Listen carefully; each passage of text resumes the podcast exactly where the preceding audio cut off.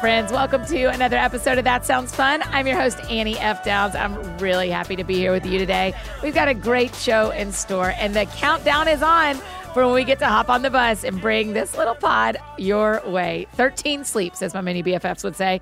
And then a bunch of my team are coming to see a bunch of you guys. I hope you're planning to join us for one of these amazingly fun shows. Be sure to check out anniefdowns.com slash events for all the details about the That Sounds Fun tour and get your tickets. Today on the show, I get to talk to Carey Nieuwhof. Carey Nieuwhof is a best-selling author, leadership expert, speaker, attorney, and nonprofit leader. Goodness, he's a lot of things.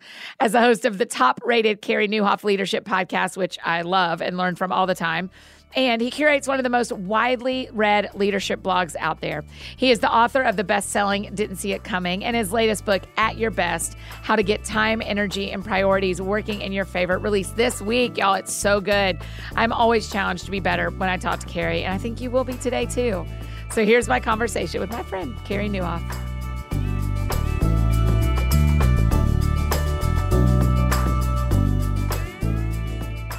Carey, thanks for being back on That Sounds Fun. Oh, always. I'll, I'll answer your mail and text any day, Annie. So thanks for having me. well, it's just such a treat. I feel like so many people listening, we are all, all of us are leading somewhere. And you kind of have mm-hmm. stepped into this spot in our world where people go, Well, did you hear what Carey Nieuwhof said about this? And did you hear what Carey Nieuwhof said about that? And tell my kids about that, okay? Because uh, it's, it's not going particularly well some days, you know. Listen, I believe great, that but... leading at home is probably harder than leading uh-huh. anywhere else, right? Uh-huh. Yeah. I would imagine. Oh yeah, yeah. It's yeah. hard. You know, it's it's ironic. One of the great joys of my life is my youngest son, who's 25, works with me in my company these yeah. days. So that is a blast and a half. That's but, uh, awesome. Um, yeah. Okay, how did eh, I'm sorry I don't know this answer, but how did you get in this spot? How did you get in the spot where we're you're the one that we all go to for leadership stuff? Oh gosh, it's just accident. It's all and grace. No. You know, they look an awful lot alike mm. often, Annie. I burned out famously, yep, infamously 15 years ago, and I realized I had no hobbies. So I developed some hobbies, and uh, people like you, incredible voices for leaders to have hobbies because I had no life. Leadership was my life. And it's not a hobby anymore, but I really enjoyed writing. And I had started a blog back in 2007 mm-hmm. when I uh, launched a new church, Connexus Church. It was a complicated thing, but I had to communicate publicly. So I thought, well, I'll try blogging. Yeah. So I did that. And then, you know, we launched church. It got off the ground. It was fine. And then I kept it alive. And I just really enjoyed it and did it as a little hobby. And to motivate myself, I'd written my first solo book almost a decade ago now on change.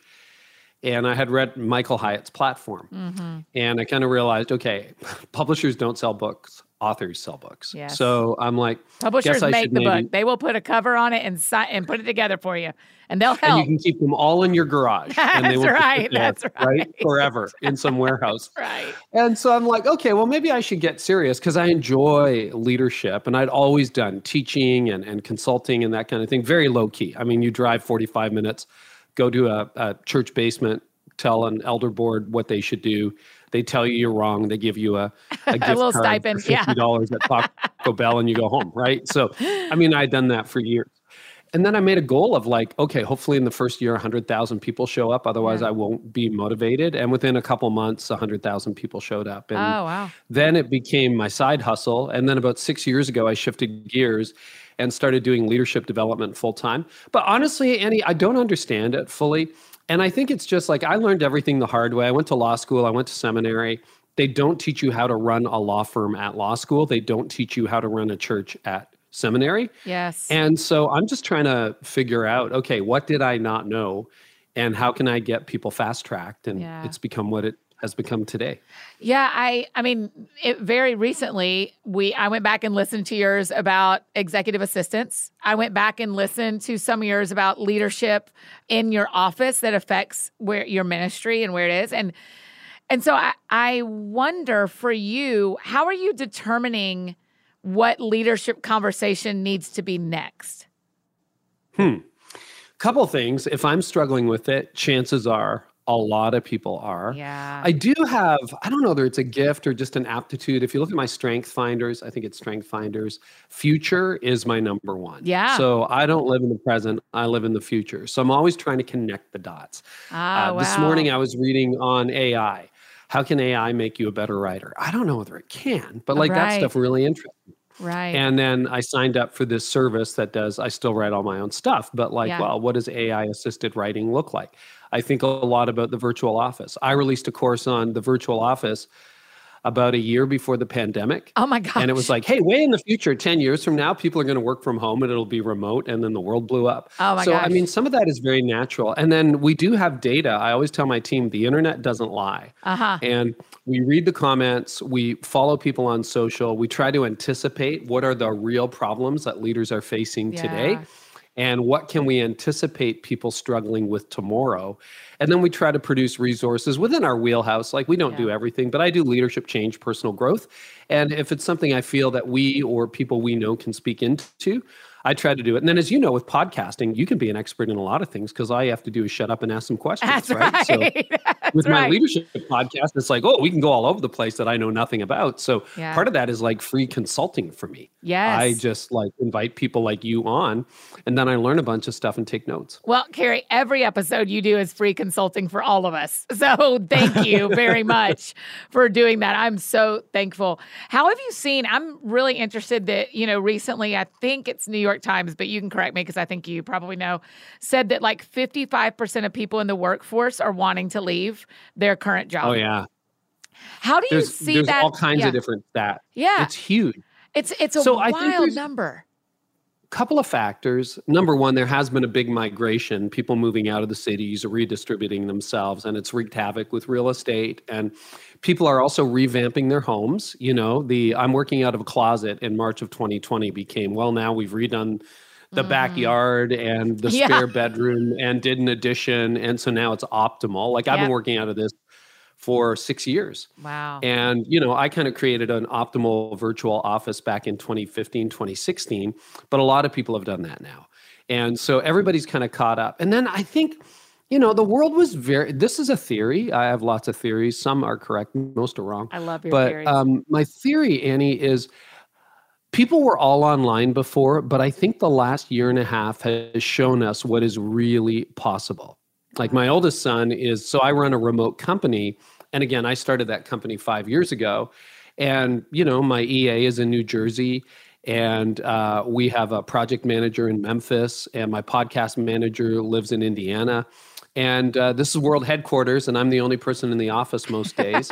and my social media coordinator Lee, lives 10 minutes away, and, and she runs things out of her house. And I have yeah. someone in Toronto and Hamilton and different places like that. So it just really works. And then we bring everybody together. But I think for the first time, people kind of realized, oh, that's a real thing, not a unicorn. Mm-hmm. And people are, I, I, read a stat this morning that like 64% of the American workforce, according to the Wall Street Journal, I think, is still working at some level of remote work. In wow. other words, we're not fully back to the office. So they used to be in yeah. office. Over half are still doing remote. And so I think that leaves people going, huh, the whole gig economy, which was predicted to be half of the economy by 2027, has probably accelerated. I don't know what yeah. the current stat is. And people go, I guess I've got more options than I thought. And I guess I've got some, fr-. and as you know, you know, lots of people are hiring. Remember, we had massive unemployment a year ago, and we're like, oh my goodness, here comes a Great Depression. And now you can't hire anybody. Yes. Every store I've been to has a sign that says, we're hiring. We're hiring here at my office. I mean, everybody's hiring.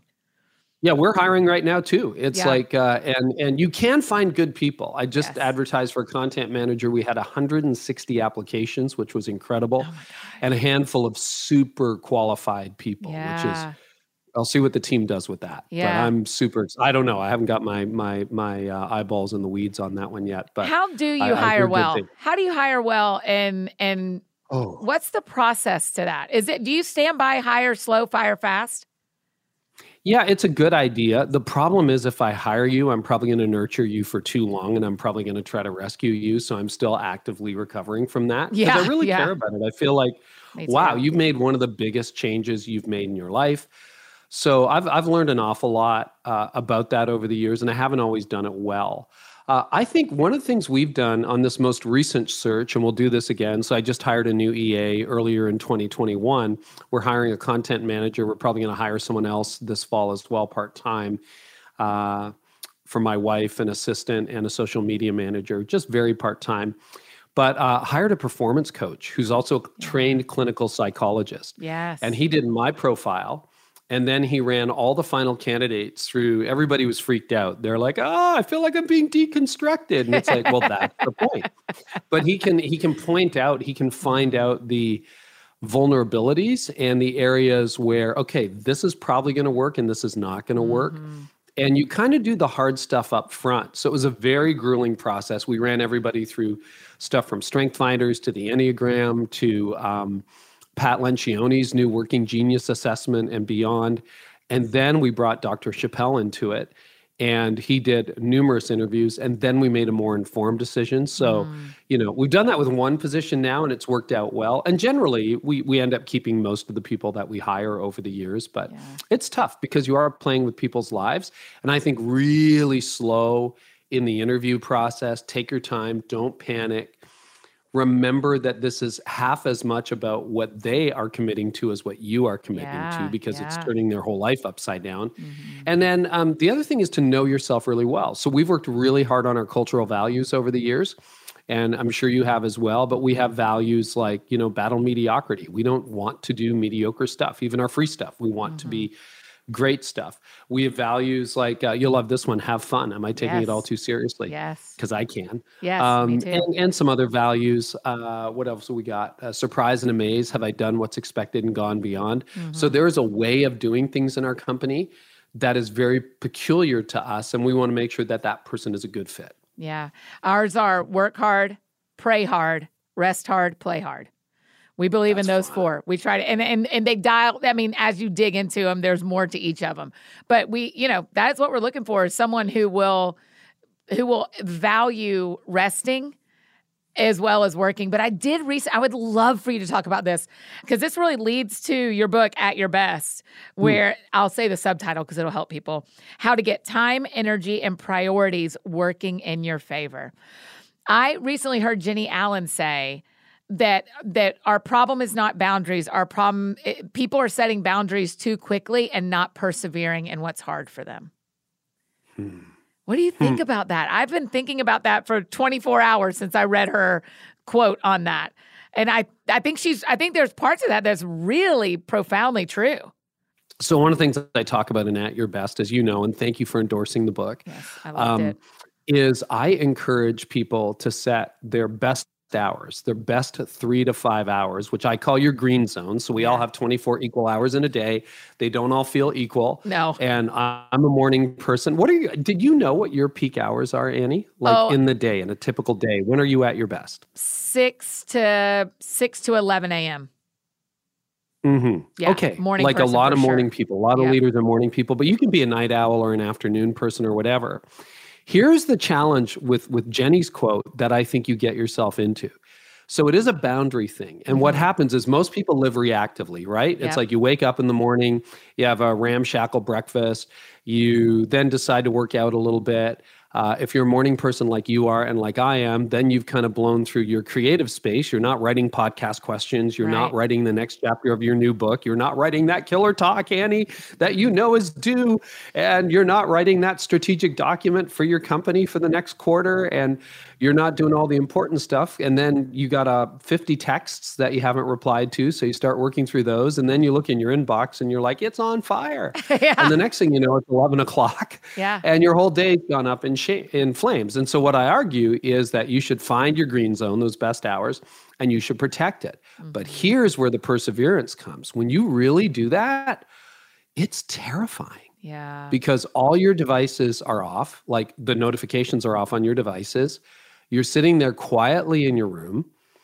You're nobody's bugging you, mm-hmm. and then you have to face the demon of you, Annie. Mm-hmm. And you've actually got to face the blank page. Yeah. And you've got to say, "Oh, I got to do the hard work." And it is really difficult because then you'll be tempted to go in and say, well, I'll just check social for a little while and see what's happening there. And a half hour later, you and know. as soon as you and I open social, we're at work. That's work. As soon as we open it. Exactly. Yeah. Yeah. So I do think that it is, you know, it's what Cal Newport says that deep work is really hard and increasingly rare. Hmm. The ability to focus, the ability yeah. to think through an issue to first principles, the idea, the ability to shut out the world so that you can do your most important work. And honestly, mm. for a parent, that can be undistracted focusing on your child actually being present when you're reading them a book as opposed mm-hmm. to do you know how many parents i see and this isn't judgy i mean we didn't have it because we didn't have smartphones when my kids were younger but you know they're pushing their baby in a stroller and chatting with a friend on the phone and scrolling social at the same time mm-hmm. and i can do the same thing with my wife i can do the same thing with my adult kids but to be fully present to be fully present with a friend fully present in that one-on-one where you're not thinking about what's next that's really difficult. And I think we are losing the ability to persevere. Yeah.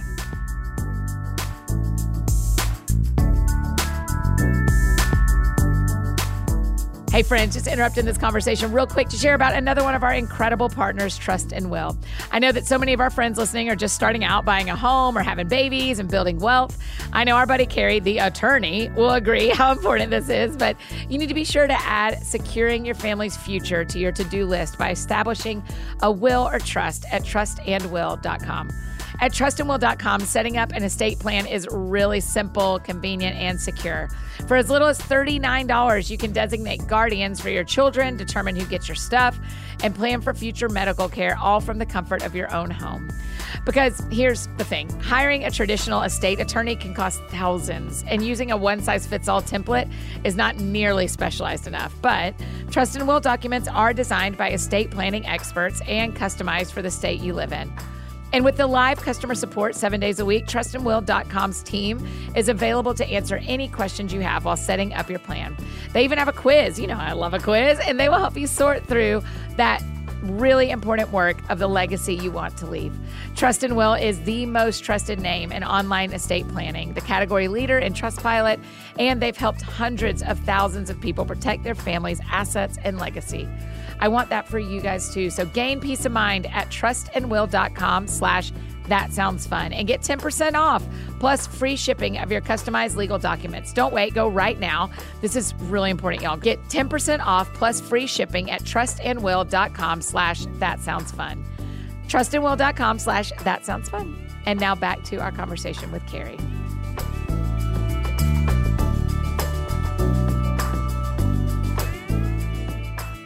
That's so interesting. That quote from Jennie and your thoughts on that, because I've just thought, man, we have we have done the thing, and I'm I'm a proponent of it because everyone in my company, I need them to rest. That's like a must do. If you're going to mm-hmm. work here, you have to tell me when you're not working.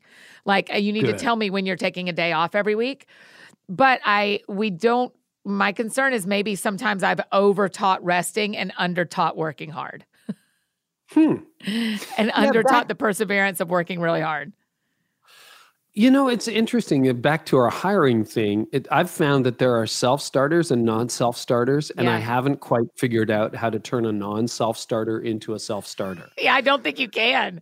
I think I you just need that, to give them lists. I think that's a higher. Yeah, there are people okay. who do. It's like, here's your long list. Please yeah. plow through it. And then there are other people who find things to do. Yeah. And I find with hiring, it goes a lot better if uh, in my company anyway, and when I was leading the church, when I was leading the church that I led, if I found people who could figure out what to do, I don't mm. mind coaching, I don't mind guiding. Yeah.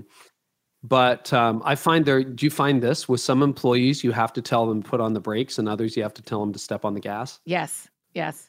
and in me, I can, I have to tell myself both of those things at times. Mm. There are mm. times where I'm like, you yeah. have got to take a break. And other times I'm like, you have got to work harder.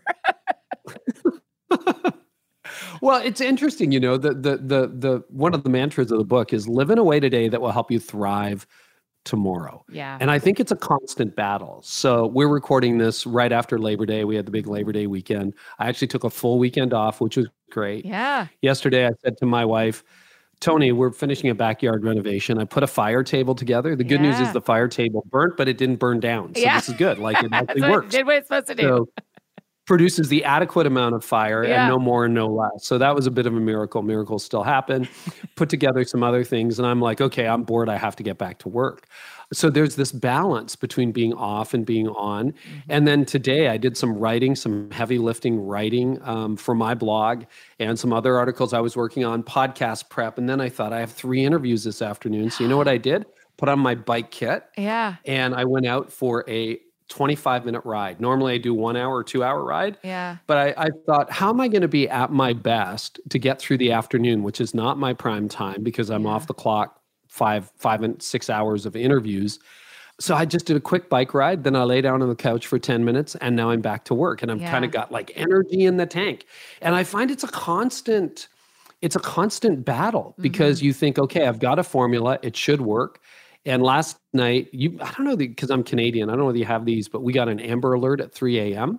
Oh yeah, we have and, them, but uh, we did not get one. But yes, we had them. Oh yeah. yeah. Well, this now goes through all of your devices. So I sleep right. with a smartwatch and it was like 3 a.m. My wife and I are both like beep beep beep. You think the house is on fire? Right. It's like Amber Alert, which is always a sad story. Yeah. Um, but you know, oh, thanks for a really big week. You know, 3 a.m. alert. I really appreciate right. being woken up in the dead of night. Right. It's hard. I cannot believe you have three podcasts today that you're being interviewed. Mm-hmm. What's your mm-hmm. max in a day? How many shows do you do in a day? Either your show or being interviewed.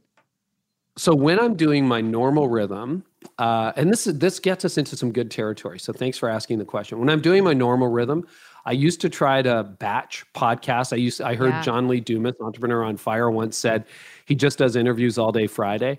So I found when I go beyond two, I start zoning out. So generally yeah. speaking, I only interview two people a day, and that's usually once a week on a Wednesday. Okay. Is I'll have a one o'clock, three o'clock interview. People are surprisingly available yeah. if you schedule it well enough in advance. We're in book launch season. So I took all of July off. Uh, I got ready for this. So this is about my max. Uh, yeah. I'm doing uh, this interview, which you're first. So you'll you. You, you. get no leftovers, Annie F. Downs. Are you kidding me? no you, leftovers here. And then I have a couple of more, and some of them are shorter, and then one's a flip the mic. Yeah. So you know we'll do something for her show and something for my show. So we'll do that. And then tomorrow, I think I have two interviews. Yeah. Then Thursday I don't have any and Friday I don't have any. So again, you know, you have a sustainable pace. The problem with a lot of people is they're living in a way today that will help them struggle tomorrow. They're living in a mm-hmm. way that will barely make them survive tomorrow. I can do three interviews because I had nothing yesterday and I had the day off. Yeah. And I also know Friday's coming and I got nothing scheduled for Friday. So that'll be a day of deep work.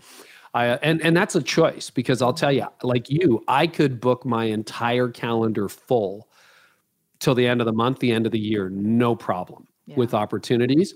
But it's a decision to do the hard work, and that's why you get to produce content. That's why I can do 10 podcast episodes a month. That's why I can still write on a regular basis, can write new talks for a fresh speaking season, yeah. etc. If I didn't, if I was just skimming and I let other people determine my priorities, that's when it all starts to descend into a stress spiral. Yeah. stress spiral is the one of the worst feelings to me. I know that. I know well, to oh, be caught horrible. in that tornado.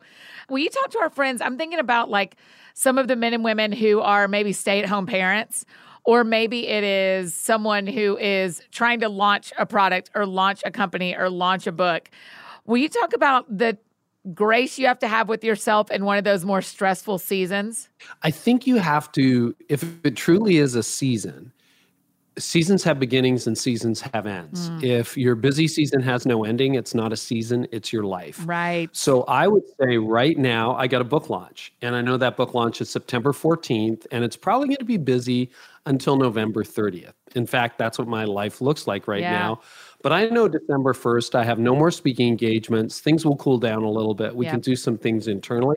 I have a date on the calendar. I think you and I have had that conversation before, Annie, where you have to have a season. And I think you can even look at that in terms of your launch launch is going to be crazy and launch might be six months right mm-hmm. or you're in a writing deadline and and you're trying to get that or you just open the doors on your boutique or your store or whatever that is it's going to be crazy. But if there's no end, the problem for a lot of people is that the daily pace, because of all the inbound, yeah. has become unsustainable. Mm-hmm. And we keep looking to time off to heal us. And so we've got this unsustainable pace. The kids are crazy.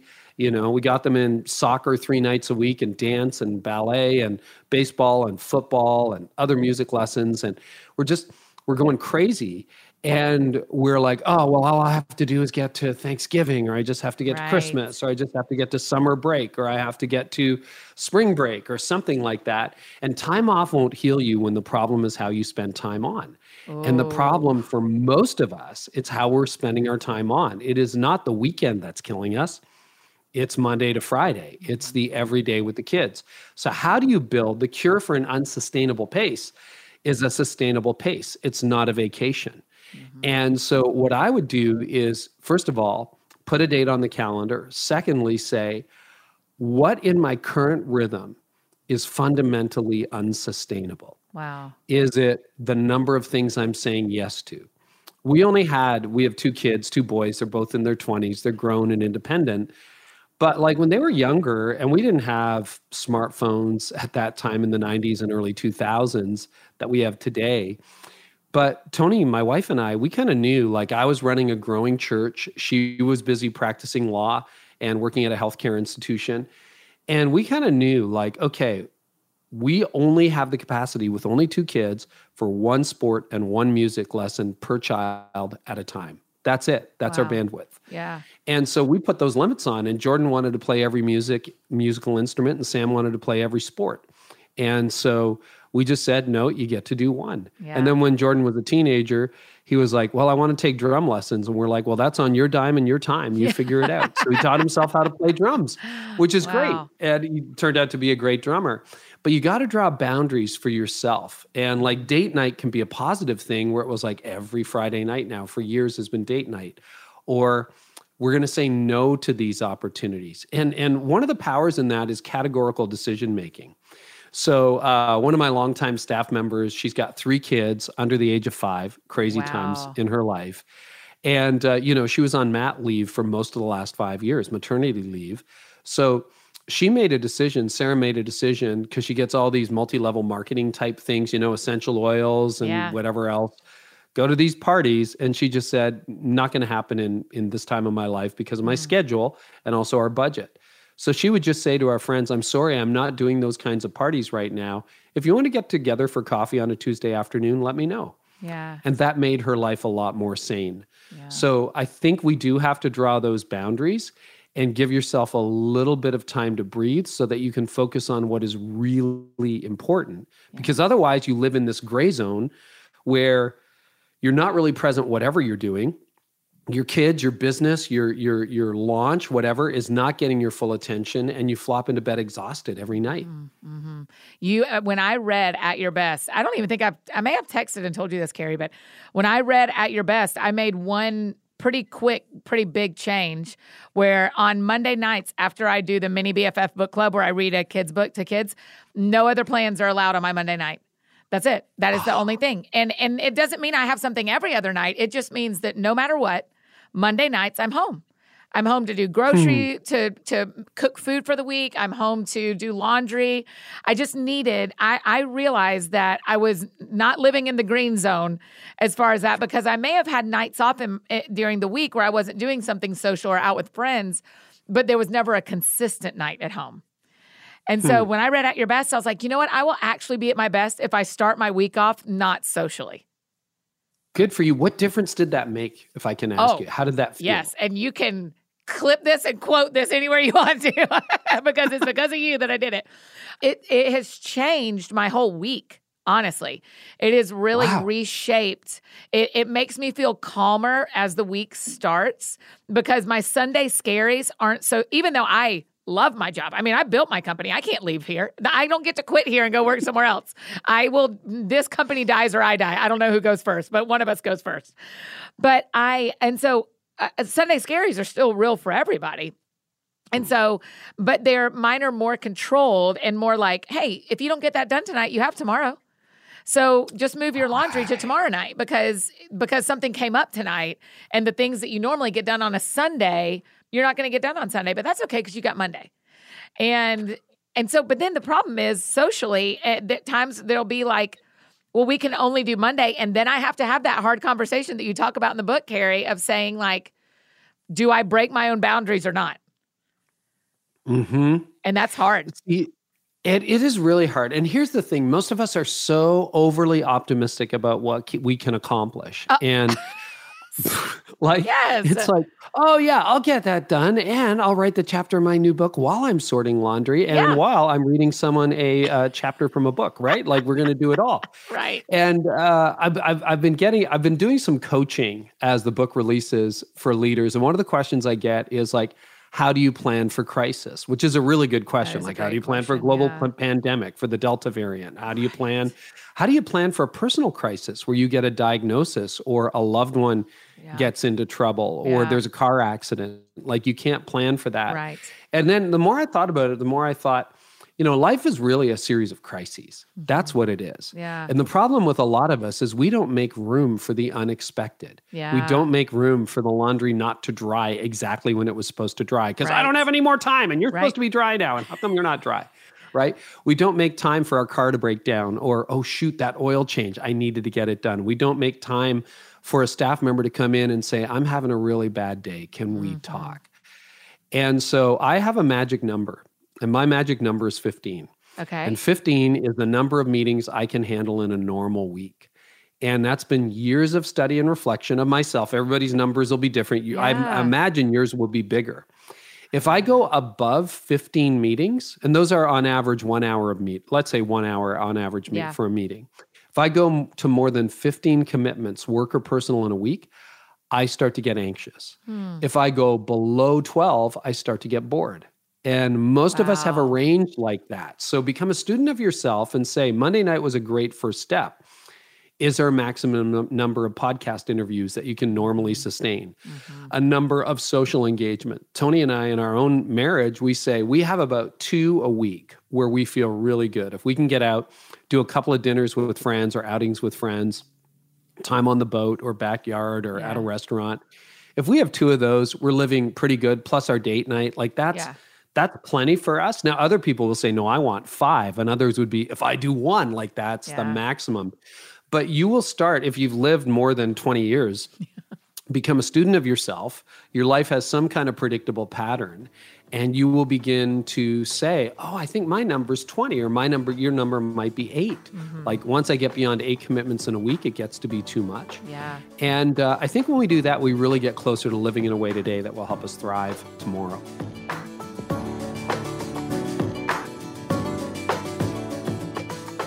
Hey, friends, just taking a short break from this conversation to give a shout out to our amazing partner, moinkbox.com. The best bacon, the best steak, the best chicken, and the best salmon you'll ever eat are not coming from the grocery store. You'll only find them on the family farm and caught by independent Alaskan fishermen, which is exactly why you need moinkbox.com. Moink delivers grass fed and grass finished beef and lamb, pastured pork and chicken, and wild caught Alaskan salmon right to your door, helping family farms become financially independent outside of big agriculture. Their animals are raised outdoors, where I'm sure animals are the happiest, and their fish swim wild in the ocean, where I'm pretty sure fish are the happiest. And Moink meat is free of antibiotics, hormones, sugar, and all the other junk you find in prepackaged in the meat aisle. Sign up at moinkbox.com slash that sounds fun to get a year of bacon for free. And then pick what meats you want delivered with your first box. You guys, a year of bacon, let's go. Change what you get each month and cancel anytime, y'all. This meat is so delicious. I absolutely love that Moink was founded by an eighth generation farmer who was featured on Shark Tank. Host Kevin O'Leary said it is the best bacon he's ever tasted. And I agree. It's so fun to get to support a family farm and someone we've seen on the show. They guarantee you'll say, oink, oink, I'm just so happy I got moinked. so join the moink movement today. Go to moinkbox.com slash that sounds fun right now. And listeners of this show get free bacon for a year. That's one year of the best bacon you'll ever taste, but for a limited time, y'all. So go to M-O-I-N-K box.com slash that sounds fun. That's moinkbox.com slash that sounds fun. And now back to our conversation with Carey.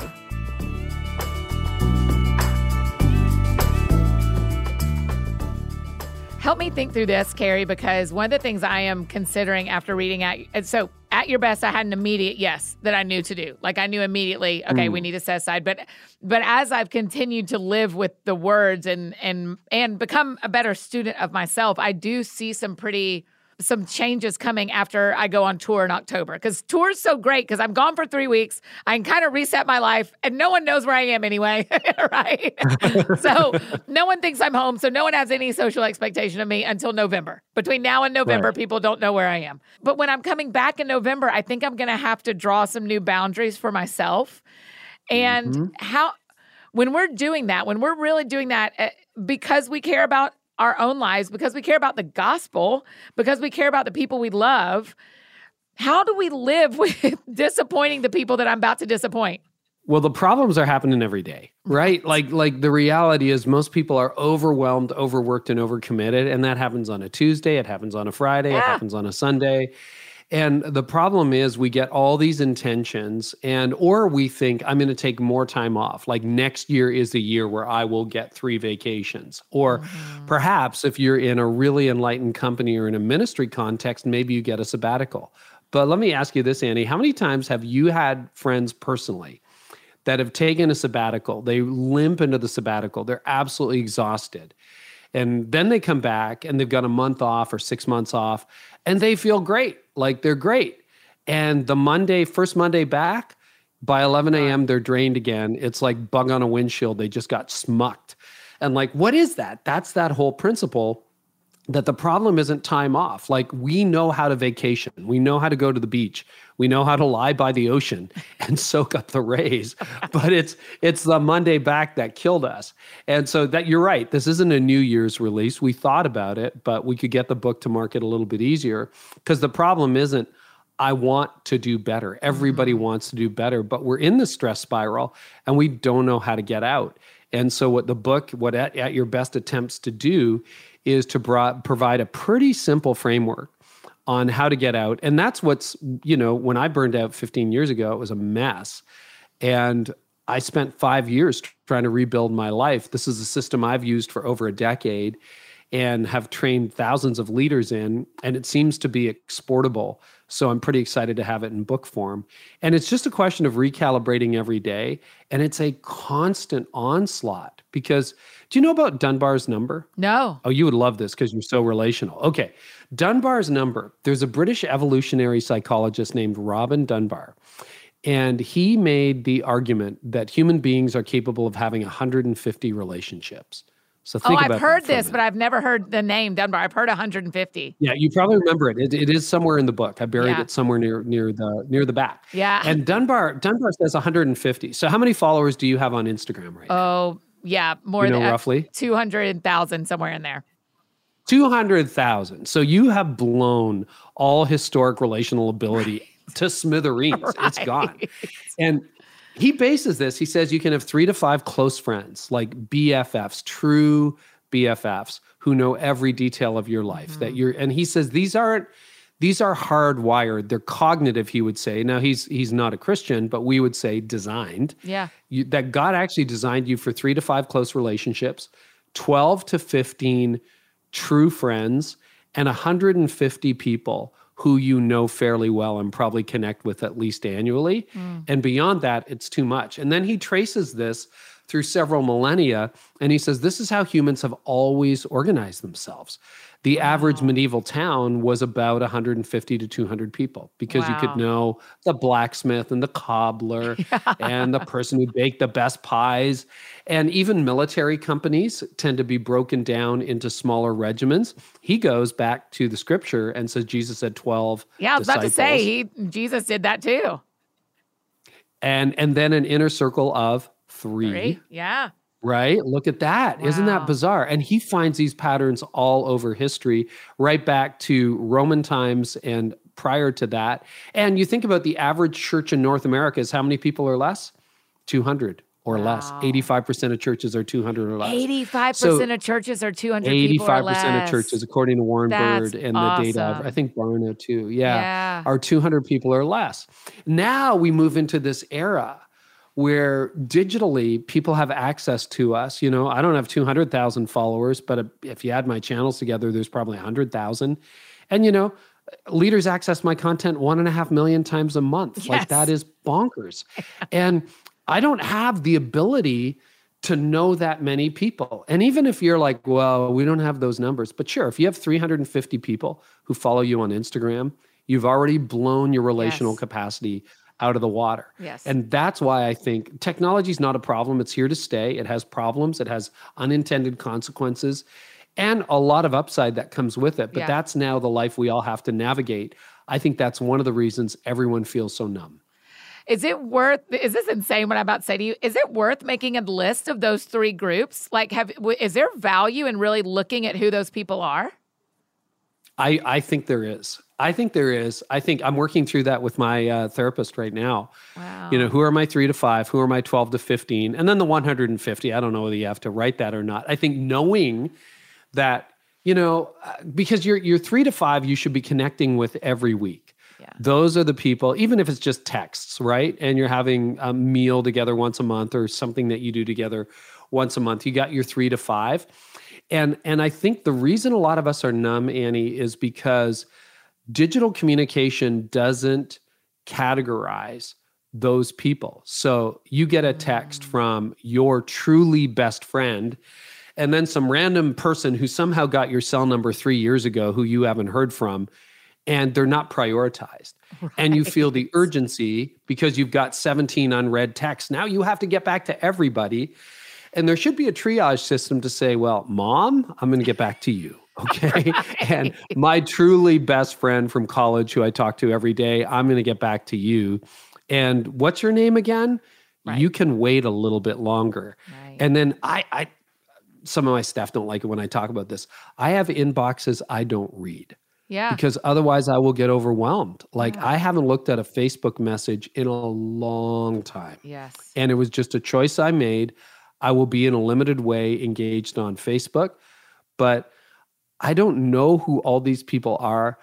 That is not the channel to reach me on, and otherwise, my my world is just completely over overwhelmed. So, do dozens of people think I'm an absolute jerk because I never get back to them? I don't know. Right. But it means I can be fully present for this interview, and it means that when I'm talking to someone in real life or my son calls, I can pay attention to that. Yeah, I I'm the same way. I mean, my Instagram bio says I don't check my DMs because it just got to mm-hmm. where I couldn't. I don't watch stories and I don't check my DMs. I just can't participate in social media like that. And and nope. so I just had to draw that line, and my team knows, and so we handle it, you know. But I, it is it is hard to draw that line. But and that's weird that, because I do. If you hear from me on Instagram, uh-huh. that's actually me nine times out of ten. Yeah, Instagram mine, is the too. one channel I've chosen to still be active on, yep. and everything else I kind of ignore on my team handles. Yep. And you know, I think the thing is, nobody knows you have permission to do that. You have permission to do that. Yes. That's right. I, am the exact same way. Instagram's always me, Fa- and Twitter is always me. And but I don't do tons on Twitter. But Facebook, I just I don't have bandwidth for. Hmm. So. Mm-hmm. Yeah. So I mean, I, I think the key is it's not that you have to do Instagram, you have to do Facebook right, right. or whatever. I think the key is you have to figure out what channels am I going to monitor? Mm-hmm. And then the depth of the relationship should determine the depth and speed of your response. Ah, wow. So when someone in that inner circle has a crisis or you you know, text them back at length, call them, right. spend an hour with them, FaceTime them, go right. to their house. Like that's what they're for. But then the person who you barely remember who texted you about some crisis because they have no close friends, you don't necessarily have to give that person the same weight as though they were related to you or one of your children or your best yeah. friend or your neighbor. Yeah. Like, and I think that's gotten really confusing. Digital manners are really bizarre. And digital communication is always sent at the convenience of the sender never at the convenience of the recipient. Interesting. You're exactly right. right. So if, if I text you, it was important to me in that moment, but like you didn't get to choose whether whether what time that text came in. Right. It would be like back in the day when people used to get like lots of snail mail. Yeah. Imagine yeah. if the post the letter carrier just stood at your door and every time a new letter arrived, it was like Annie, here's a bill for you know your uh, your power bill. Right, right. Annie, here's a postcard. Hey, Annie, it's right. like, leave me alone. Like, can you do this once a day? Like, do this once a day. Leave me alone. Like, how about you leave it in a box at the end of the driveway? Okay. Wow. And when I want to, I will go and get the mail. And that that whole system died a long time ago.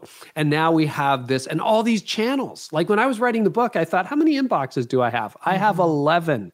That's pathetic.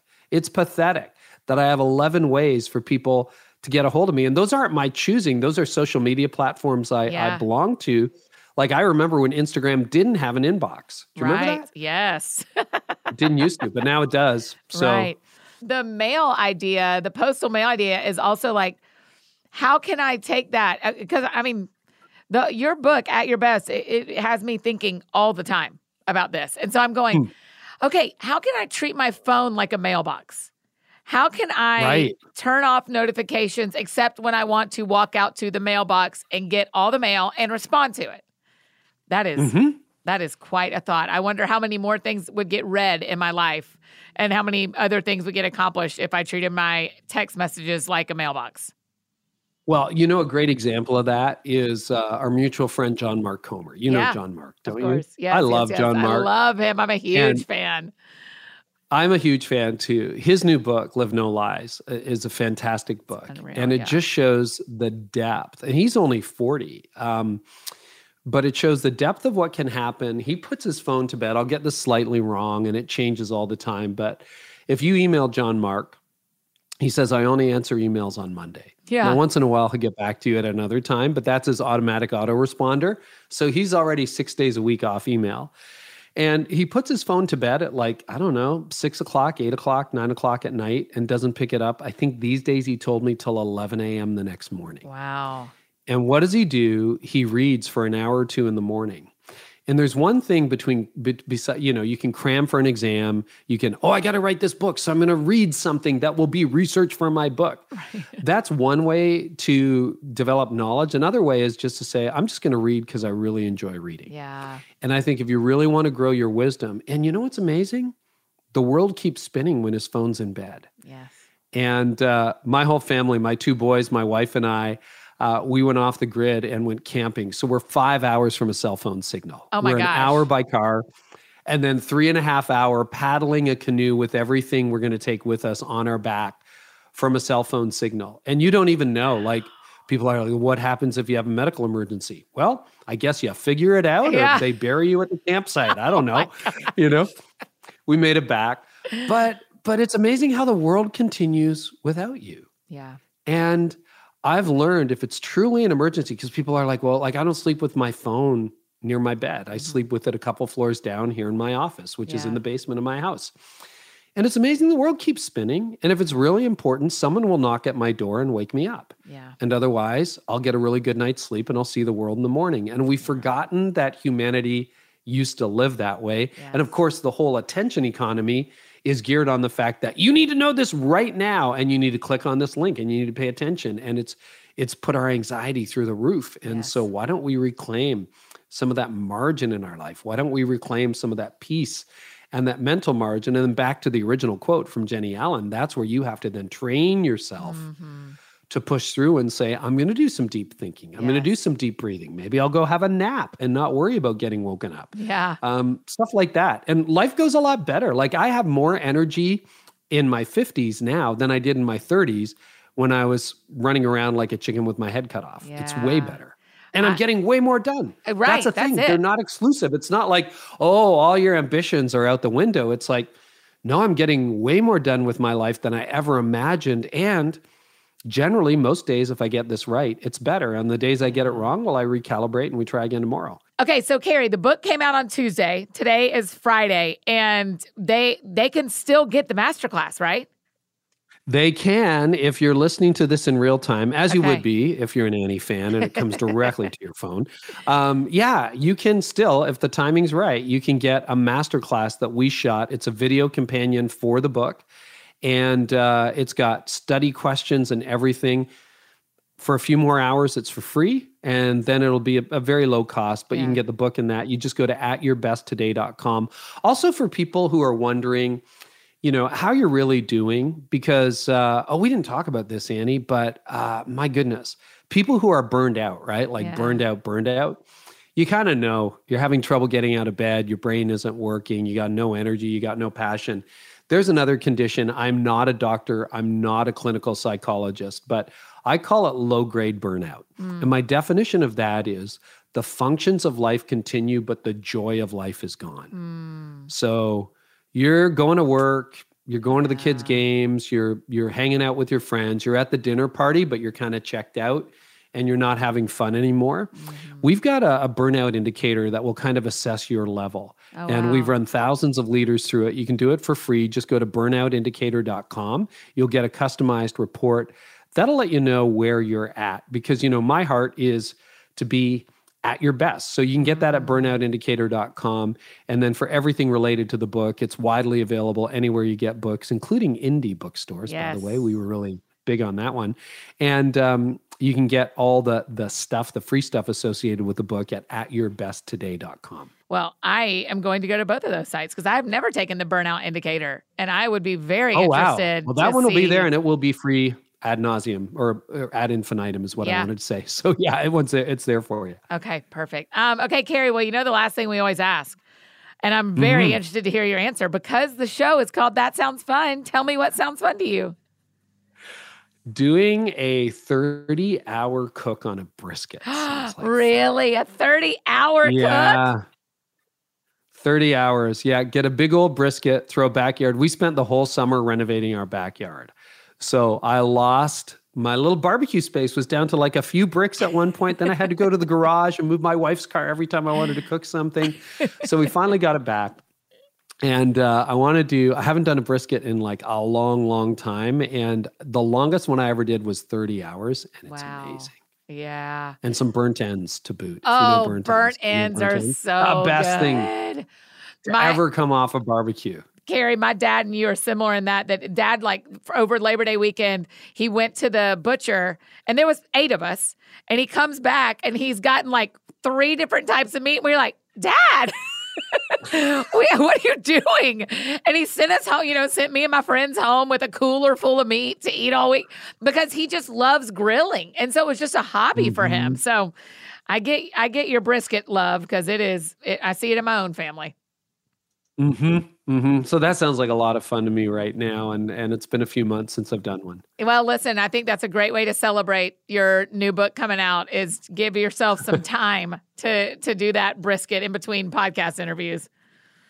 Oh, that's it's going to be a lot of fun, Annie. Thanks so much for having me back. I just so appreciate you, everything you do, and just you're helping millions of people around the world and you're such a gift. You're a gift to me. You're a gift to so many. So thank you. You're very kind carey. I feel the same about you. You are one of the best resources and we are i'm thankful to lead uh, at a time on the planet when you are helping me do that better than i do it on my own so I'm very, very thankful. Thanks for doing this today. I can't wait for our friends to read At Your Best and tell me what night of the week they've decided to take off from social. Yeah, exactly.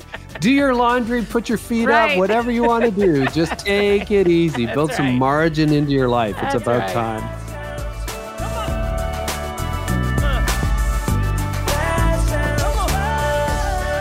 Oh, you guys, isn't he so smart? Oh my gosh, he's so wise, so dear. I just cannot say more things about how much I love Carey Nieuwhof and his wife and the work that they do. Man, I'm so grateful. Hey, be sure to pick up a copy of his new book, At Your Best, and make sure you're following Carey for all that good leadership wisdom so you can tell him thanks for being on the show. If you need anything else from me, you know I'm embarrassingly easy to find. Annie F. Downs on Instagram, Twitter, Facebook, all the places you may need me, including out on tour in less than two weeks. That's how you can find me. And I think that's it for me today, friends. Go out or stay home and do something that sounds fun to you, please. I will do the same. Have a great weekend, and we'll see you back here on Monday. Ooh, y'all aren't even ready for this conversation with Pastor Mike Todd. It is a good one. We'll see y'all back here on Monday.